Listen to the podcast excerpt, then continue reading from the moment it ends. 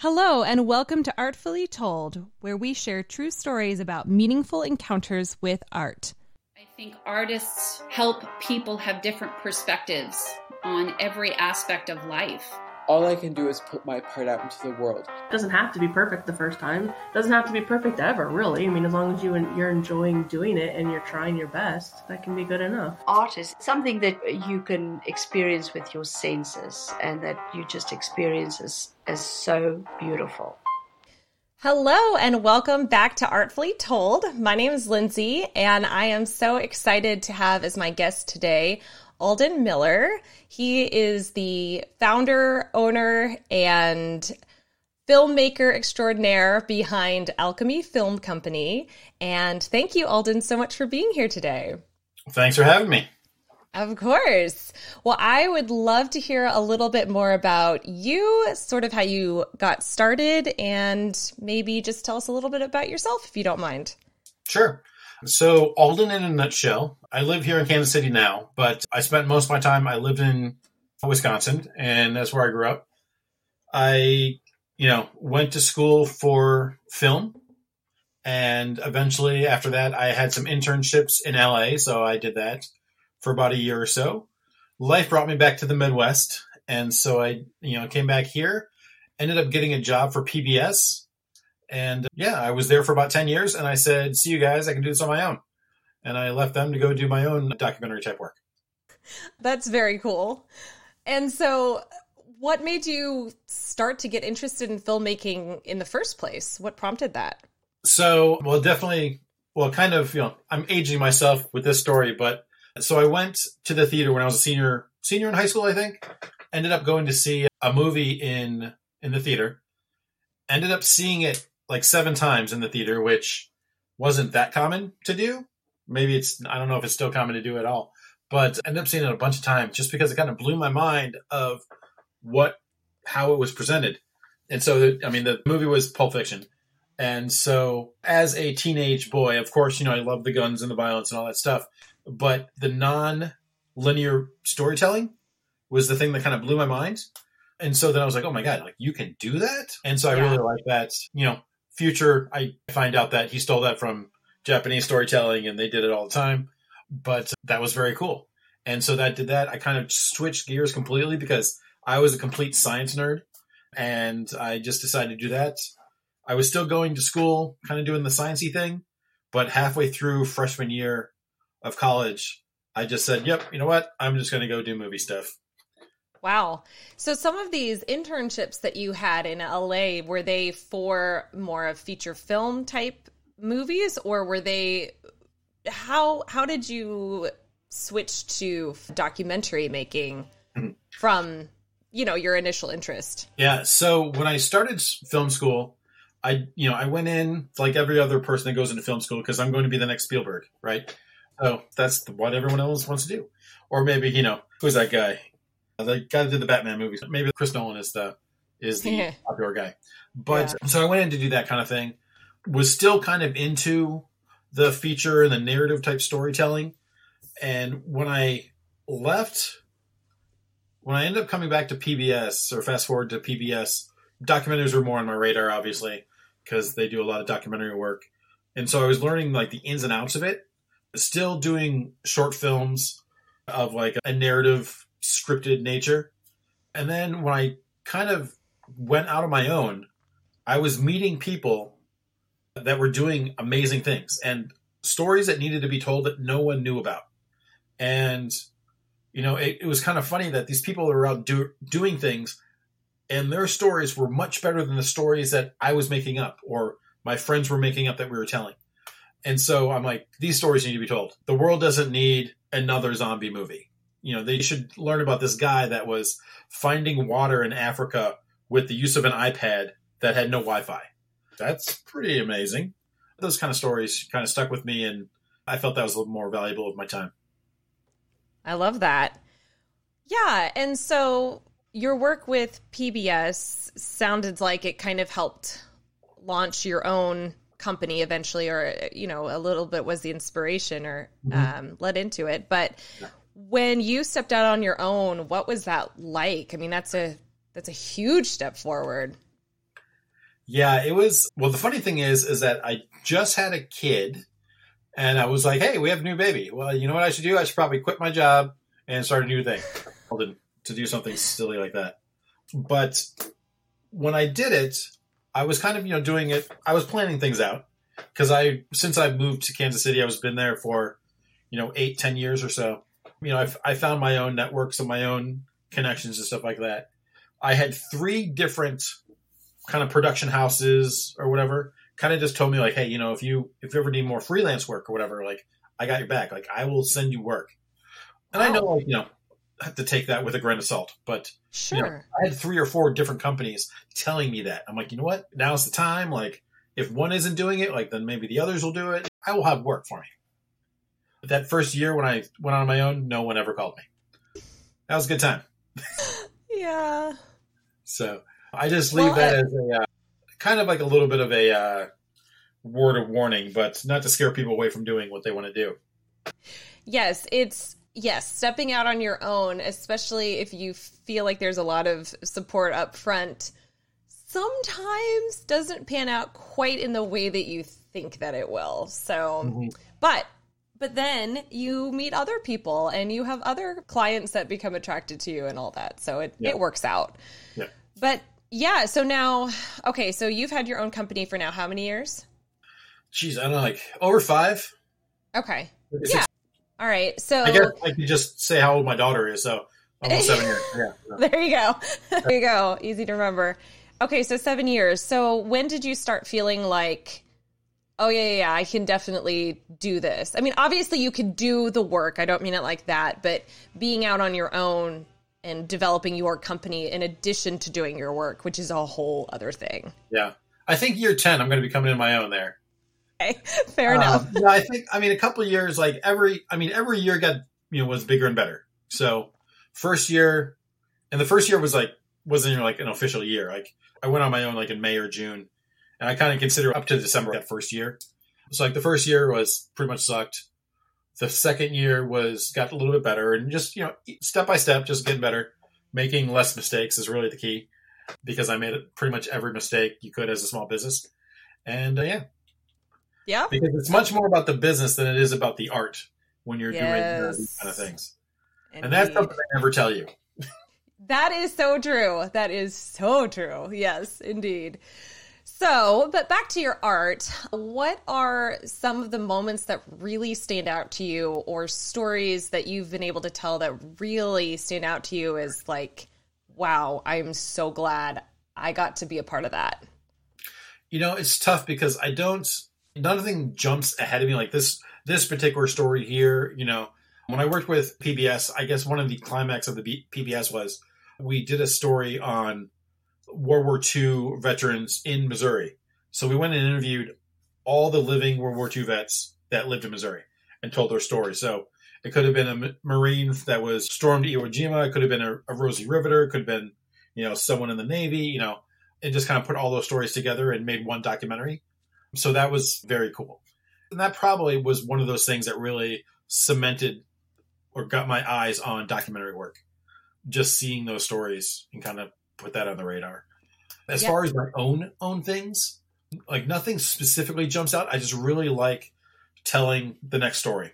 You know, one of the things like I am a filmmaker, but really I'm a storyteller. Film is just the avenue that I choose to tell stories because it's the best way to, in my mind, the best way to get a story told. But I mean, if all cameras broke, like magically broke one day, I would be the first to run around with some crayons and start drawing on things. I really don't care what medium it is, but you know, story or video is just what is obviously out there, so that's what I'm using. Yeah, absolutely.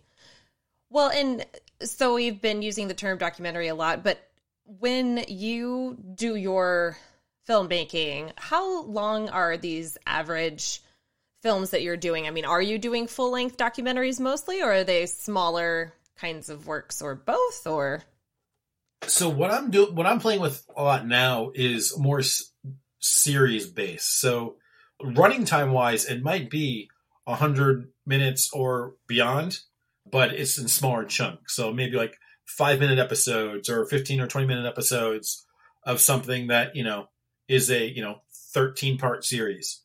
And so you get to tell like it's almost like your own little TV series where you get to have the middle, the beginning, the middle, the end, which I find is really cool. I think the series in the shorter form is the way to go. Yeah, very cool. As long, I mean, assuming that you want eyeballs on your stories. So, you know. Right. And so now, who is your typical client? Is it a business? Is it an individual? Is it an artist? What What do you mm-hmm. normally see? So I'm attracted to kind of inspiring stories and stories that I feel are you know going to change the world or need to be told. And a lot of those people tend to be startups and or nonprofits. And so those are a lot of my clients. I do have some other mainstream clients, you know, because, you know, you need to pay bills. But the ones I'm really, you know, get excited about are kind of the really in my mind the cool stories that I feel need to be told. Yeah, absolutely. Well, you talked about storytelling earlier, and I absolutely agree. I think you have a very particular knack for that. But then it's great because you have all the skills needed to put that into a film. Mm-hmm. But back to the storytelling aspect, I heard you speak one time about the power for a business, the power mm-hmm. in storytelling. Do you mind sharing a little bit more about that? Sure. One thing, so one of the what I was talking about then was talking about the importance of telling this, telling your story on your terms you know you're being the steward of your own storytelling instead of letting others talk about you kind of like a word of mouth thing. Like people talk about word of mouth being very positive thing especially in business. Like that's my marketing my, my word of mouth like everyone's talking about me. But it as long as they're talking about you the way that you want them to be talking about you you basically have to tell people how to broadcast you out there. And so you know for example like if if there was a restaurant where you know you're telling person A is telling person P like, "Hey, I went to this restaurant last night. It was awesome." It's crazy. Like the the servers, the cooks, and stuff like that. They're all like ex felons or ex convicts. Like they're just out of they're just at a jail, and then like you, know, you they serve you food, you give them their credit card, and like run around and can't come back. Like you know, I don't know if person B is going to be very excited to go to that restaurant. They're like, right. "Wait, who's my server?" Because they have that image in their head. Now, if you explain it in a different way and you kind of show what's going on. You tell their stories of like what was going on in their situations, of more of the story behind who these people are and get their whys and things like that. It's, it becomes a very inspiring story. And you learn about the purpose of the entire cafe and why it was there and stuff like that. And so that gets people excited and, and they'll probably end up checking that out, you know, as a yeah. restaurant, for example. Right, absolutely. And it's and then when you're controlling that narrative, you're able to talk about the redemptive qualities and share the purpose and the mission and why it's so important. So, mm-hmm. yeah, that makes yeah. a lot of sense. That's really cool. Well, do you have any particular projects coming up that you're really excited about? And I'm sure you can't go super far into mm-hmm. the nitty gritty details, but anything in particular that's really exciting you these days? Well, I'm wrapping up a big one, which I'm pretty excited about, and I'm also equally excited to be wrapping it up, just because I'm I'm ready to go, you know, do something else. I'm kind of in my own little flux period myself, and so my own storytelling and branding and stuff like that is going to be changing a little bit, and so you know, hopefully, hopefully that's that's done, and it's a very exciting thing. Like just thinking about those kind of things kind of excites me because I'm kind of a nitpicker type thing, and so I'll just you know sit there and tweak things till the end of time so that part of the business part is kind of exciting going on. The art stuff, as far as different projects, there's a couple things on the horizon just because of the, the day and age of where we are as a nation now. It's kind of transformed my business. And so just different ways to tell stories is kind of the is the challenge and the excitement now. Absolutely. Yeah, really definitely having to adapt to the times. That's been a running theme amongst all the artists that I've been talking yeah. to lately, for sure. Yeah, well, so I'm curious, and I'm sure you've dealt with this before in the past, but you know, traditionally or historically, the Midwest hasn't exactly been known for a lot of filmmaking opportunities. or yeah. at least not the place that you would venture to for it. So yeah. how how has that changed over time and what do you see as being a good a good thing about being here versus say in LA?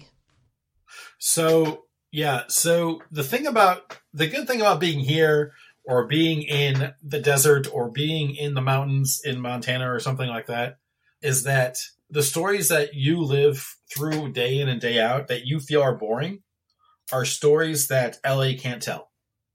And so if you are an aspiring filmmaker, for example, or something you want to, you know, you want to go do the film school thing and go do your thing and get your stories told, the best thing to do is just to go out your front door and start turn on your camera and start telling stories because your unique point of view is what is going to sell you and your stories. Because everyone is telling the same exact story in Hollywood. You know, there's only like five narratives going on, and they're just being Mhm. told over and over and over. And everyone everyone knows that, and you know, and at the same time, everyone loves those five stories. So every time that story's told, I'm going to go to the theater just like everybody else. But to get out there, you have to be unique, and the easiest way to be unique is to show where you live. Yeah, I love that. With that, I feel like something that I've observed about your work in particular and kind of who you are as a person, it seems like you do a lot of mentoring. Maybe not formally, sometimes formally. Uh, it seems like you bring interns in and help them learn sort of a lot of on the job training and things. But can you speak to that aspect of what you enjoy or why that's important to you? Yeah, I just feel it's, it's important to keep the knowledge flowing, sort of thing. There's some people that talk about it is your it is your duty to like send the elevator back down, sort of thing. Like if you after you've made it, you send other people down. I by no means of thinking of I've made it, but I do like seeing that we're fanning the flames of people being interested in any kind of creative endeavors is probably the best way to describe it. I used to try to fan the flames or throw gasoline on places where I thought there was fire, and it doesn't work out very well. I'm taking a little bit of a step back, waiting for more initiative to be happened on the other side. But uh, yeah, mentoring is important, I believe. It help it makes you be a better artist as well. Just so you understand the concepts and things. I find enjoyment in teaching things, and I, I guess I'm pretty decent at it. So I like to do it. Yeah, absolutely. and then, so sort of along with that, what kind of organizations are you personally involved in that kind of help your creative uh, side come out and also maybe sort of share and inspire others as well? Yeah. So here in Kansas City, there's a number of different groups like that help filmmakers out there. I'm on the board of a couple of them. I currently happen to be the president of the Independent Filmmakers Coalition here in Kansas City. It is a 25 plus year old organization that's been out there making films and showing people how to make films uh, for a while. And it's a good place for a lot of people that come in. There's basically two types of people that come in. There's the person that they're finding it in their 20s or 30s, and it's a nice artistic outlet for them. And they don't want to, they're not really interested in making filmmaking their vocation. They just want to do it for fun. There's also the younger people that come in, like they happen to find out about it and they're about to go to film school or they're deciding if they want to go to film school. And so they're trying this out and getting some stuff under their belt before they go off to another school. And then there's some people that are just there just to connect with other filmmakers. And that's where a lot of the mentoring takes place, I guess. Just showing people the ropes. I talk to a lot of people's parents about whether Billy should go to film school or not. And one of the things that I personally have really uh, admired about that organization is that you all are very collaborative in nature. And I think that that's really, uh, that speaks to the strength of the organization and the people who are involved. But one particular aspect that I really like, in fact, it's how we first met, is through and you had a great name for it, but basically, artists would meet filmmakers. Obviously, the, we're all artists, but mm-hmm. different kinds of artists would meet filmmakers, and those stories would be told Yep. at the Kansas City Fringe Festival. Can you share more about that whole process? Sure. So, and, and, and I, I, ironically, it just, it kind of like 90% of those stories are documentaries. So it's kind of funny that, you know, those are another one of those things that telling stories about other artists in the area, whether you're a painter or a sculptor or a dancer or tattoo artists, you know, whatever kind of artistic things that are going on. It's just, it's just good to see other art being displayed, I guess. And a lot of times those people don't have access to get their story told in that venue or that type of media. And so doing that is just it's kind of a fun it's just a fun little collaborative thing for all the different artists in Kansas City to uh, work together. Yeah, it's a really neat opportunity and I hope in the future that it will continue when things get back to slightly normal because it, it is really interesting. And i one of the things i've always appreciated about the fringe festival in particular is how artists are supporting each other across mediums. And there's there's not like a oh you're you're a filmmaker and i'm a visual artist or you know that doesn't exist. And i think that's really cool about how supportive artists are of each other.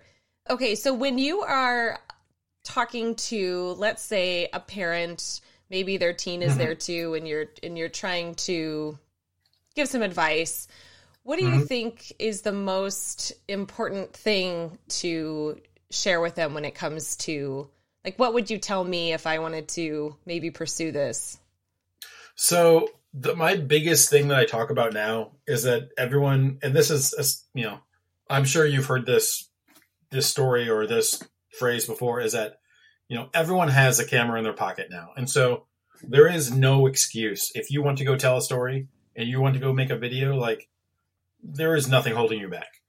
You know, when I started, I was running around with a film camera. Well, first I was running around with like one of those VCR shoulder pack things. I went to school, I ended up running around with a 16 millimeter camera, and you're literally cutting film to piece it together to make your edits. And now we're talking about shooting stuff on your phone with an app, and it's done in a minute. There's really no excuse. And so, which is good because you're taking away all the barriers, all the technical barriers, so people can go straight to creativity. And that's pretty much what technology is going to help us do in the future here. It's going to make it more and more seamless for us so we can, you know, be telling stories in a much faster and more organic way. yeah absolutely awesome well i do have a few questions that i always like to ask my guests if you're okay with that Mhm. cool okay so the first one is how do you personally define art or what is art to you Art is presenting whatever is in your head out to the world. It's like your mind's eye, just kind of like showing it, you know, hey, this is what I'm thinking about, or this is what I'm feeling, or showing. kind Yeah, absolutely. Okay, and what do you think is the most important role of an artist? the showing or expression of the art because it does no good for it to be in your head and in your head alone. Yeah, absolutely. And then I'll define my terms a little bit for my final question, but do you think that art should be inclusive or exclusive? And by inclusive, I'm referring to an artist to put something out there and they have a little bit of context behind it, whether it's a title or program notes or something, Mhm. versus exclusive, meaning the artist just puts their work out into the world and then doesn't necessarily put any context behind it. So it's completely up to the viewer Yeah. what to interpret. So I believe that from a film point of view, once the filmmaker is put the film out there, you know, they've told their, they've written their story, they've shot their story, they've edited the story, they've done everything they can possibly do to get the story told in their mind, and so it's out to the public, and it is what it is, and you know the public can take it for whatever it is, I believe, and they can interpret it how they want, and whether that's right or wrong, like I, I think the artist really just needs to shut up and just let people think what they want to think about a certain thing. And if they don't like the way it was been interpreted, well, better get better next time. About uh, communicating exactly what you want to communicate, essentially. Yep. Yeah. Yep. Okay. Fair enough. All right. Well, is there a way for people who want to follow your work or, you know, see some of what you've done? Is there a way for them to connect with you? Right now, I think Instagram's probably the easiest way to get a hold of me, and that is KC Filmmaker, and Alchemy Film Co. is the uh, web address for that. Perfect. Awesome. Well, thank you again so much for being here today, Alden. I really appreciate it. It was fun to hear your journey and how it's kind of morphed and changed over time. And I appreciate you sharing your perspective. So thank you again. I really appreciate No your problem. time. I hope I hope uh, it was entertaining. Very. All right. Well, and thank you to everyone who has listened to this episode. And if you're feeling as inspired as I am, I would love if you would share it with a friend or two. And we will catch you next time. If you have a story to share with us, we would love that so much. And I hope your day has been artfully told. Hey, Artfully Told listeners, I'm excited to share with you about Audible. As a podcast listener yourself, you already know how great it is to listen to something while you're driving or doing dishes or whatever it is. Audible has thousands of titles of audiobooks as well as podcasts and other cool things, and they're offering a free audiobook to Artfully Told listeners when you sign up for a free trial membership. You'll have 30 days to decide if Audible is right for you, and you can cancel at any time without being charged and still keep your free audiobook. Sign up for your free trial and audiobook at www.audibletrial.com slash artfully told. Again, that's www.audibletrial.com slash artfully told. Thanks, Artfully Told listeners.